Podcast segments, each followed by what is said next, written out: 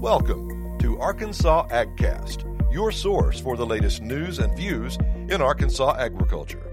Arkansas AgCast is produced by the Arkansas Farm Bureau Federation.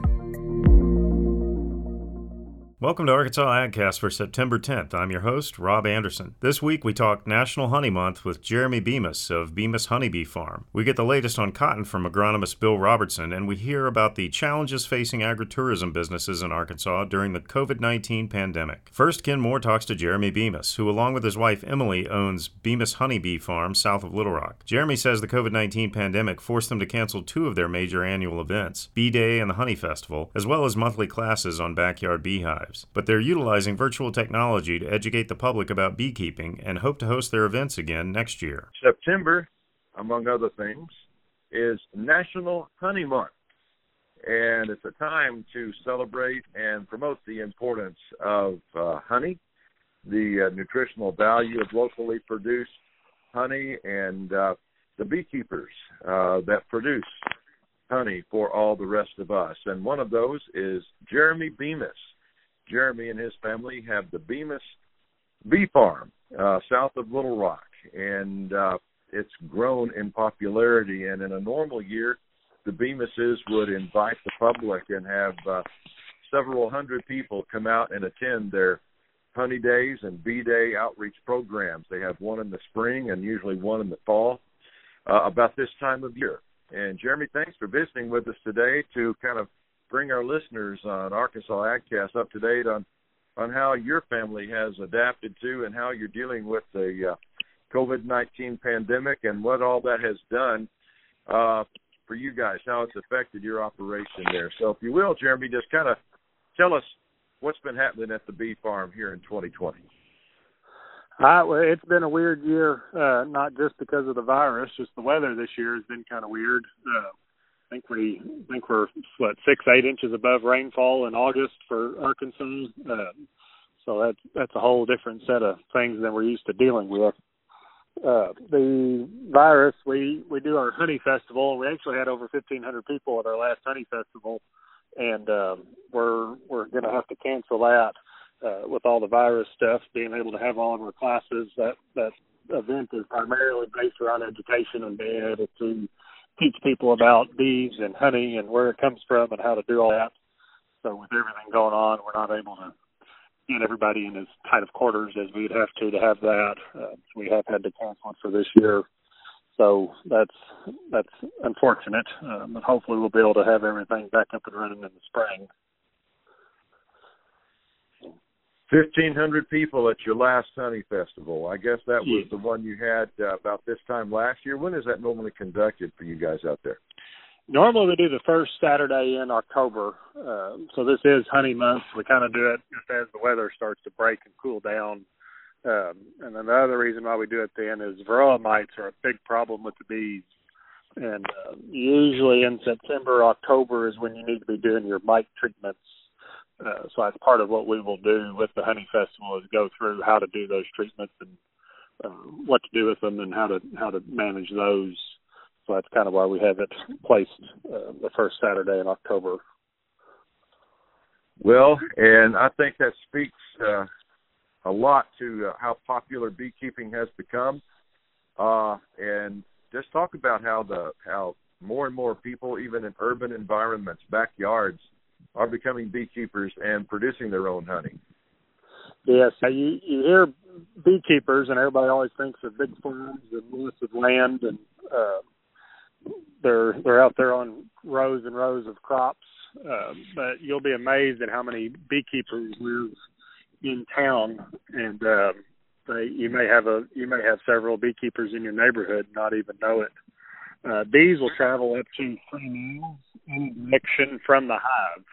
Uh, so that's that's a lot of square mileage that one beehive could potentially cover.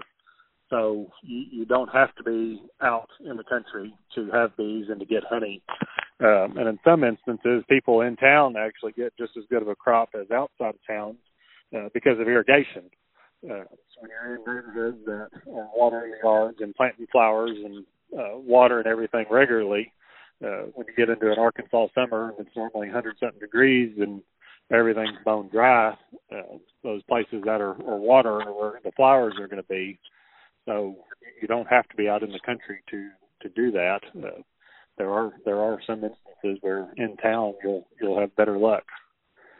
So, but and it helps with people's gardens too. Uh, you're seeing more and more uh, home homeowners with small yards. I was driving through the Heights the other day, and they had a they had a garden in their front yard. Uh, so, I mean, anywhere you're going to have a garden and all that, you need pollinators to pollinate them. Of course you do, and uh, a lot of people are learning that. And uh, what you try to teach people and educate people about is uh, there's a little bit of a input cost to get the proper equipment uh, to manage the bees and the hives, but at the same time, it's it's not that expensive if you're just going to have a couple of hives and want bees for pollination. If you're going to try to grow your own produce, isn't that right? It is, yeah. We we tell people it's going to cost about five hundred dollars to get your first hive going.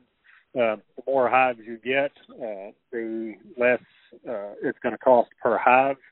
Uh, most people say you're not supposed to have more than two hives on per city lot uh, in town. Uh, most most towns don't have a, a limit more than uh, more than that, but um, it's five hundred dollars is a lot. But if you're a honey uh, eater, uh, I mean, it's eight dollars a pound is retail right now for our area. So if you go through, uh, I mean, even a pound a month, I mean, that plus your extra produce that you can get and, and all that kind of stuff, it'll be, uh, I mean, that equipment's going to last for years. So it, it, it will pay for itself and uh, pay back more than what it'll cost you to get it. And you're getting local raw honey. Uh, it's going to have uh, raw honey from your area will have minute amounts of pollen in it from your flowers. So if you have a problem with allergies and things like that, then you're going to get uh, you're going to help build your your body's immunity up to that pollen a little bit by eating that local raw honey, and it's better for you than uh, sugar for sugars and sweeteners. So you, you kind of get several bonuses for for your 500 bucks that uh, will go well over that cost. Yes, and I was going to have you comment, and you went ahead and did that uh, uh, about the nutritional value of uh, locally produced honey, and uh, and how it can help people with uh, allergies and their immune systems. There's just something about you know having it produced locally, and if you don't produce your own, you can purchase it locally. So, you know, yes. let's talk about the popularity. How many right here, for instance, in Central Arkansas, people you're meeting and educating who are are doing what you're doing out there at the Bemis Bee Farm. Yeah, um, our B Day event is our spring event. Uh, we usually have close to a thousand people uh, for that, and that's mostly brand new beekeepers that are getting started. Uh, some of them are repeat people coming back and just coming out for the day. Uh, but that just gives you an idea how many new people there are getting started with with bees in your area. Uh, but there's there's a lot of people out there that have bees that, that are selling that local honey. Uh, I mean, even ten years ago, uh, people didn't really understand what raw honey was, so they just saw uh, honey in the store, so they would buy it. But but legally, if it says honey on it, if it does not say pure or raw, then it does not have to be uh, honey. It, it could be, it could have corn syrup or something in it or a sweetener in it. Um, so if it says pure honey, uh, then it can be, it has to be pure honey. So that'll be honey directly from the hive. Uh, but they used to flash heat honey, and what that did was it killed the crystallizing enzymes that are in the honey. So if honey sits on a shelf for a long time, true raw honey is going to crystallize, will turn into a solid rock, uh, so to speak. Uh, so all you do with that honey is you just heat it up to 95 degrees and it'll reliquefy and it just goes right back to uh, being your normal honey. Uh, but for a long time they would flash heat it so it had a longer shelf life in the store. So it's not shelf life as in it's going to go bad, but as in it's going to keep that nice liquid form and look nice and pretty. So a lot of people think when honey get turns into that rock that it's going to and you have to throw it out. Um, that's just natural way of honey uh, it just gets when it gets a little bit of age to it, it'll crystallize. Um, so pure honey is honey that has not its form hasn't been changed. So it's still pure, but it's been heated, so it's no longer raw. Raw honey is honey straight from the hive that it can go through some minor filters and not anything too big. And if it's not been heated, it goes straight into the bottle. So that, that's what you're getting from those local beekeepers and from your own bees is that that raw honey. Um, so that's that's not going to have when you when you flash heat the honey, you'll actually damage some of the bacteria and enzymes that are in the honey, and that's part of what you're looking for when you're getting that local honey, are, are those enzymes. So um, that that's what you got to watch for. So, uh, like I said, people are realizing what those differences are now more than ever. So they're they're looking for honey that says raw honey on it. Uh, they're not just going to buying whatever they can find on the shelf. Um, so to get the good stuff, you usually have to go to your, your local beekeeper. And they can do that by locating where you are, south of Little Rock, at the bee store you have right there uh, at your home there. Uh, so, just one final question, I guess, with since you're not able to have your honey festival this this October, have you guys even considered, or how are you reaching out to people who who might reach out to you? Are you doing any uh, Zoom meetings or any uh, online education uh, during this pandemic? We we have started a um, online class. Uh, you can go to our website and sign up for it through there. Uh, we've got a beginner class up. Uh, we are working on kind of a membership course where you can just sign up and we'll add uh, videos as we as we get them done. Uh, so you can just kind of get an ongoing source of information we were kind of starting that already uh, before the pandemic uh, because we were hoping to start videoing some of our courses that we had uh, at the Honey Festival and B Day and kind of have that up there. So if you came and uh, came to the event and you couldn't remember what it was, we'd kind of have some of that there. Uh, but things have been so crazy this year. We have gotten them up online. We haven't gotten as much content up as we had hoped we would have by now. Uh, but we do have some beginner classes up there uh, because we'll typically have at least one beginner class a month. Um, and we we've had to pretty much cancel all of our classes for this year, so it's really forced a lot of people online. Um, so we, we did that just trying to help get a few people uh, educated. Because it, I mean, part of being a beekeeper, the most important thing is education. Uh, like like a lot of people here, pesticides are killing our bees, and, they don't even know what a varroa is and uh, varroa are causing way more problems than pesticides are for our bees. Um, so part part of being a good beekeeper is, is going to be knowing uh, knowing what you're what you're dealing with and how to deal with them. Um, and again, that's kind of where where those events came from is trying to actually show people what this is and how to deal with it and how to take care of it and how to get your bees through uh, through all these issues that we're running into with them. Certainly, and I appreciate your expertise in that because we've reported in in the past about just how varroa mites are such a predator for honeybees and uh, how you need to protect your colonies, your hives from them, and you can certainly do that. Well, Jeremy, I regret that uh, you're not going to be able to have the October Honey Festival this year as you normally would. I mean, it's a it's become it's grown. I know from having been there in the past, uh, just a couple of hundred to, like you said last year, 1,500 people now. They're making it a destination. They're saving that date. And hopefully we'll get this uh, pandemic behind us in 2021, and you can have your bee day and honey festivals again next year. I know you'll have a lot of people eager to visit the Bemis Bee Farm again next year. We'd love to have them. No question. So tell me uh, what that uh, web address is and how people can learn more about what you're doing there. Uh, you can go to our website. It's just Bemis. It's a B as in boy, E M I S, honeybeefarm.com. Uh, and we actually do have a website for the Honey Festival, uh, which B Day will be posted on that same. Um, and it's just ar uh. Um, you, you can go there and get get the updates uh, as we have them for when we're going to be able to have an event again. All right, and uh, of course, if you need any equipment or want to just get some fresh, locally produced honey from the Bemis Bee Farm, you can visit them and uh, you'll have all that information, the address and everything there on their website. Uh, they have an, it is uh, yes. a one-stop shop for beekeeping there on their farm down there south of Little Rock. Well, Jeremy, thanks for visiting with us, explaining all of this for us, the importance of honey during National Honey Month. Uh, I know uh, we keep it in our home all the time, and uh, we appreciate what you're doing to educate more and more people. It's it's growing uh, quickly. I think uh, for people, as you've already said, uh, homeowners and uh, for pollination. If you have a, a garden and you need some bees for pollination purposes. So thanks again for your time today, Jeremy. No problem. Thank you.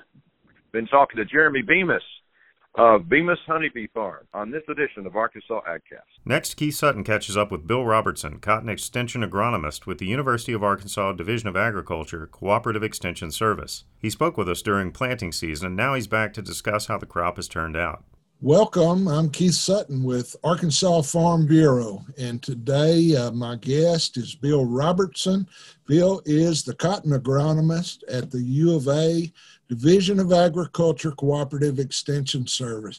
Bill's a frequent guest, and we're glad to have you back again today, Mr. Bill. I'm I'm happy to be here with you today, Keith. We uh, we want to talk again about current events in the cotton world. And uh, we got some important stuff to talk about. Some things have changed uh, over the past few weeks with all the weather. And uh, I'll just let you jump in there and tell us what's going on this time. All right, Keith. You know, you know, we visited last time and talked about nothing has been easy this year. Anyway, that seemed like 2020, the year that's that we're never going to forget, is continues continues its uh, its tradition, I guess you want to say. But uh, you know, in August, NASS re- released their yield estimate for Arkansas, and they had us 10 pounds better than last year. Last year we set an all-time record high of 1,185 pounds of lint per acre, and they they bumped us up another 10 pounds to 1,195 pounds and and I was in total agreement with that. We've had really good fruit retention. It's held the plant down. Uh, we had really good good and uniform bollout on the plant. The plants were looking, know, at the end of a long hard race, you need to be tired, and the plants look tired. And so the cotton crop was winding down the way it needs to, and all that. And then guess what happens? Laura comes in. Laura. You know, here at my house, I'm in. Yeah, I'm in the hills in Jackson County. I got four inches of rain up here with the hurricane and you know it leaned some cotton over and all that that but the the part that hurt the worst was the other four inches rain that come over about the next 14 days because we're starting to get some boll rot and things like that in you know if i look at the years that i've been in arkansas that we've made record yields just nearly every time on those years that we've made record yields if the cotton plant made a boll, we got it in the basket or the module this year there's we've with the boll rot that's kicking in and other things that are going on, there's going to be bolls on the plant that are never going to make it in the harvester. They're rotten, they're hard locking, and all that. And so I still think we got a good crop, but we don't have the great crop that we that we had just just a while back. And I think the biggest part of that is that long string of wet weather that came after Laura. Uh, but anyway, there was more than just Laura. It it, it just kept on raining even after kept staying Laura wet. Yes. And so right now, what's going on? We're getting a lot of people started defoliating cotton. I know uh, some people have started defoliating cotton this last weekend. Uh, got a lot of people that are defoliating cotton right now. You know, our earlier planted cotton. Um, you know, I had I, I saw blooms uh, first of July, and we had a good effective uh, boll period, and uh, we've got really good yield potential. Anyway, it's time to start defoliating cotton. Because if you look right now, most of them are, right. you know, we're we're basically a two-shot program for harvest dates. They're doing their leaf drop right now, and generally five to seven days later, we'll come in with our boll opener, and usually about 12 to 14 days for our boll openers to work, and we're putting a picker in the field. So we're about three weeks away from getting pickers rolling in the field and I'm really anxious to see what's going on. Our bolls, we had good boll size. The thing that's encouraging to me is when I count seed, I'm having really good seed numbers. Because in years, been years that we had a tremendous number of bolls per acre, but our yield wasn't there. And you start and you look at seeds, we may only have 25 seed in a boll I'm seeing a lot of mid 30s, even some 40s uh, numbers of seed in a boll So the plant makes the seed and then the lint grows from the seed. So if we got a good seed, good good seed set, a good number of seed in the boll, we're going to have a good crop. And so I'm really anxious to see the pickers in the field, and and um, and I think we're going to have good quality cotton. Uh, I don't think this this weather, this rain is going to impact our color to that uh, to that great degree because a lot of it wasn't open when we got this rain. Now it's going to open, so we're going to have pretty, have nice bright cotton, and I think our leaves are going to go ahead and fall off, and and I think we're going to have good weights. Because usually good cotton picks good. If you have light cotton, it's the quality's not too good. it usually don't pick very good, and so I'm expecting it to pick pretty good, and uh, and anxious to see kind of how things start rolling when we get it to the gin. So, for people who don't know, Bill, how many acres of cotton are planted in Arkansas this year? What's our estimate on that? Well, we, we ended up right at half a million acres, and and our boll weevil eradication uh, program, they know where every cotton field in Arkansas is, and we're just a few a few acres short of half a million. And the USDA NASS did their estimate, and and they're right on track with half a million acres. So we're I think NASS and boll weevil eradication are about as close as they've ever been on acres. So half a million acres is where we're at, and I think that's what we're going to get a picker in. So it's been kind of a, a good news, bad news situation since we talked last time, but uh, maybe maybe looking okay, right? Yeah, you know, when we look at crop wise and all that, I still think we're pretty good it it sure would be better if we had a decent price. yes. But uh, but but we've got good. I think we're going to have pretty still have pretty decent yield. So we're going to think we're still going to have decent cotton. There's there's a lot of of poor quality cheap cotton for sale out there. Right. But people are going to need some good quality cotton. There's a market for good quality cotton, and I think we're going to have good quality cotton still. Well, Bill, we always appreciate you taking time to visit with us. Uh, we'll get another update maybe next time. Those guys will be out in the field doing some harvesting and we can get some real on the ground information from that. Thank you for being here with us today. Sounds like a deal. Thank you, man. Thank you. Finally, Greg Patterson talks to Ruth Pepler, president of the Arkansas Agritourism Association. She and her family run Dogwood Hills Guest Farm in Harriet. She talks about the changes in hosting guests on the farm during this age of COVID 19. This is Greg Patterson with Arkansas Farm Bureau, and on this edition of Arkansas AgCast, our guest is Ruth Pepler. Ruth and her family run the Dogwood Hills Guest Farm outside of Harriet. And she also is the president of the Arkansas Agri Tourism Association. And Ruth, the fall season is upon us, and that's when agri tourism really kicks off. Welcome to Arkansas AgCast. Thank you for having me. So tell us about your your guest farm. What kind of operation do you run?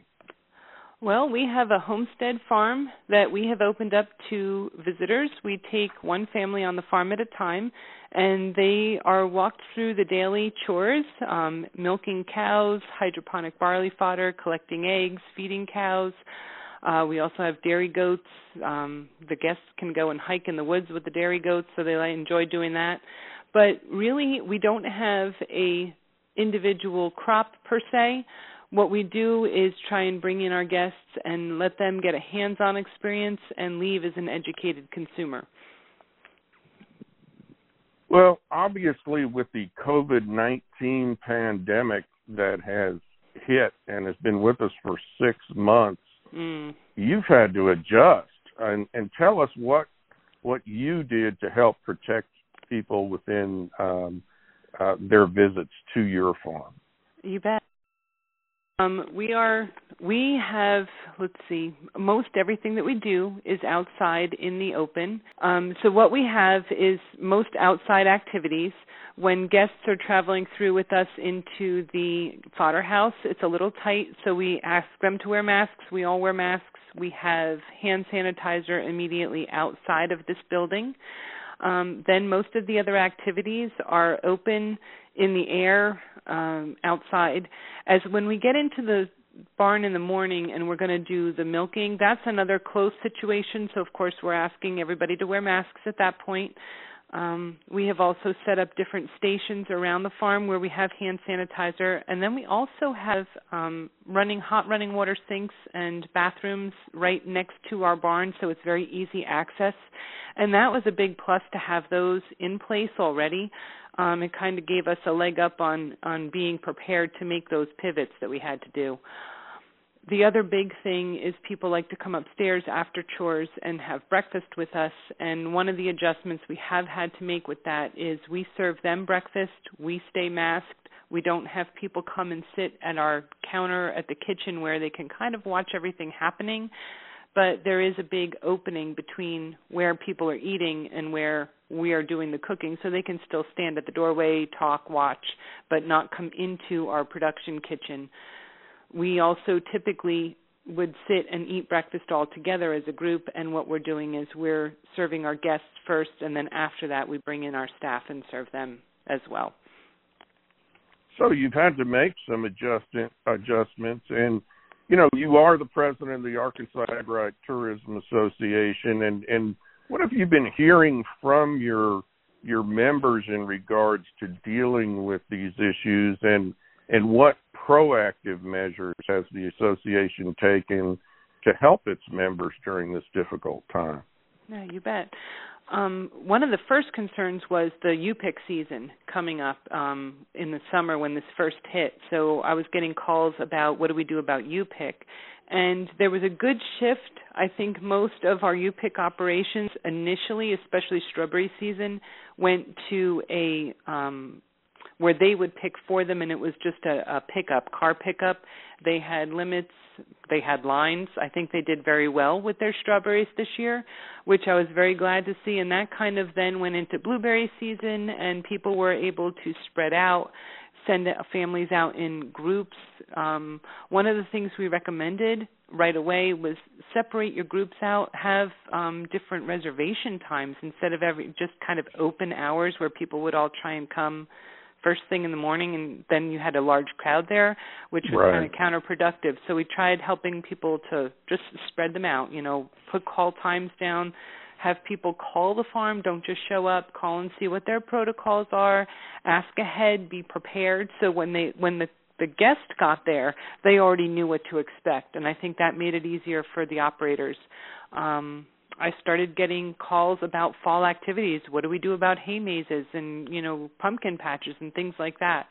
And while you know we wish we could see the future way back in the summer and see exactly. what was going to happen, you know, for the fall season and how COVID was going to be progressing or whatnot, um, we then we got together uh, the Agri Tourism Association at the university and the Department of Health for our, Arkansas, and we put our heads together and we came up with a resource guide.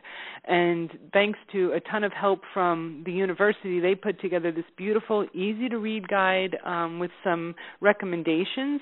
Um, as far as what would be helpful to the operators, how to keep the flow of traffic going, um, things that would be not advisable, like say a bounce house where you really could not maintain a six foot social distancing um, area.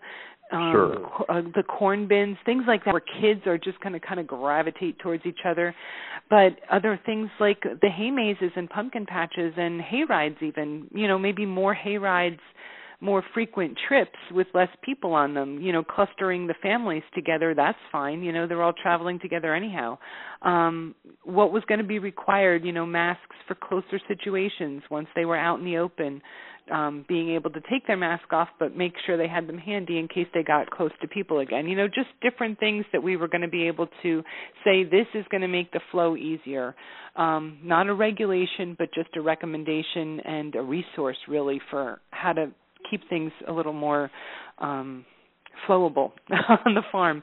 Yeah. Um, you know, hay mazes. Hay mazes are can be kind of tricky because people start going one way and then they try and backtrack and yeah, can't quite remember.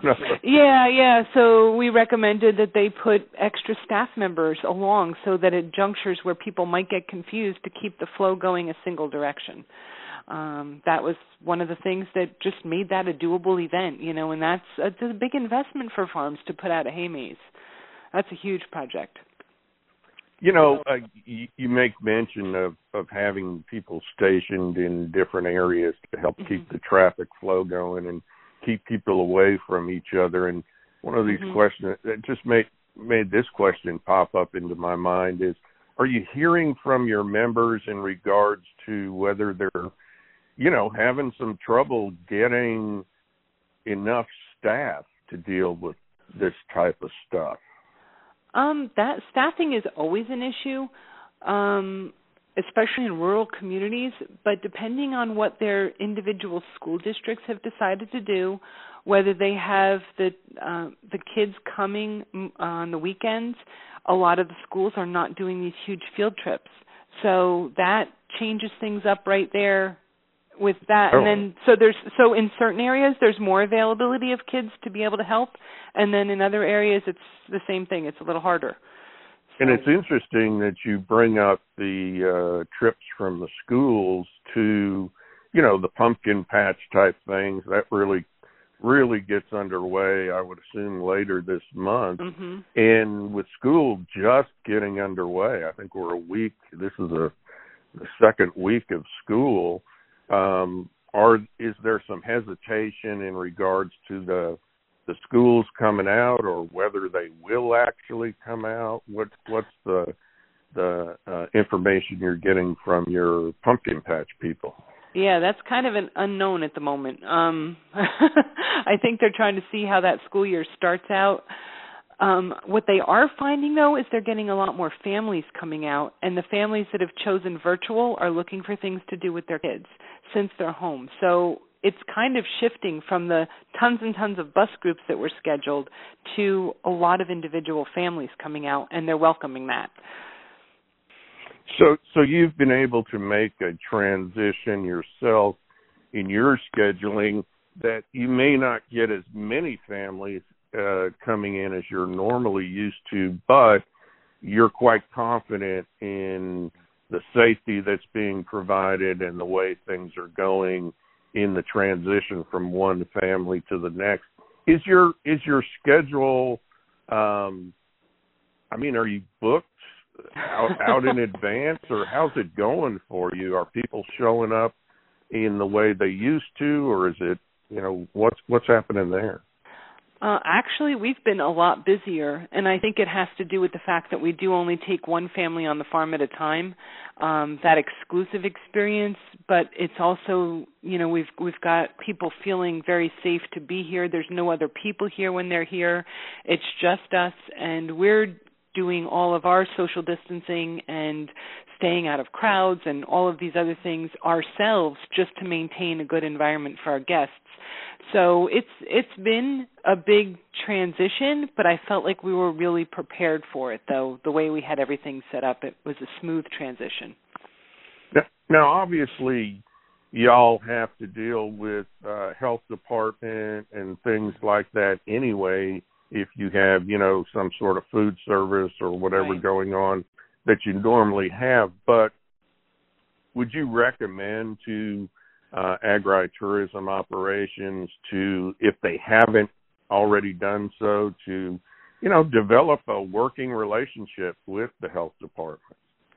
Oh, absolutely. Um, we've we've started pretty right off the bat. I mean, when we had our barn being built, I asked the health inspector just to come and see if it was an okay idea to put a certified kitchen above our barn. And that's what we did. And we followed all of the guidelines that he set up and recommendations and as we were building it was really good. So we've over the years built a very good rapport with our local health department and i'm very glad about that. I can call him for questions um you know ideas. Hey i was thinking about doing this. What do you think? And he'll say yay or nay which is great. I mean it's very helpful then to charge a i'm not a ask forgiveness i'm an ask permission kind of person.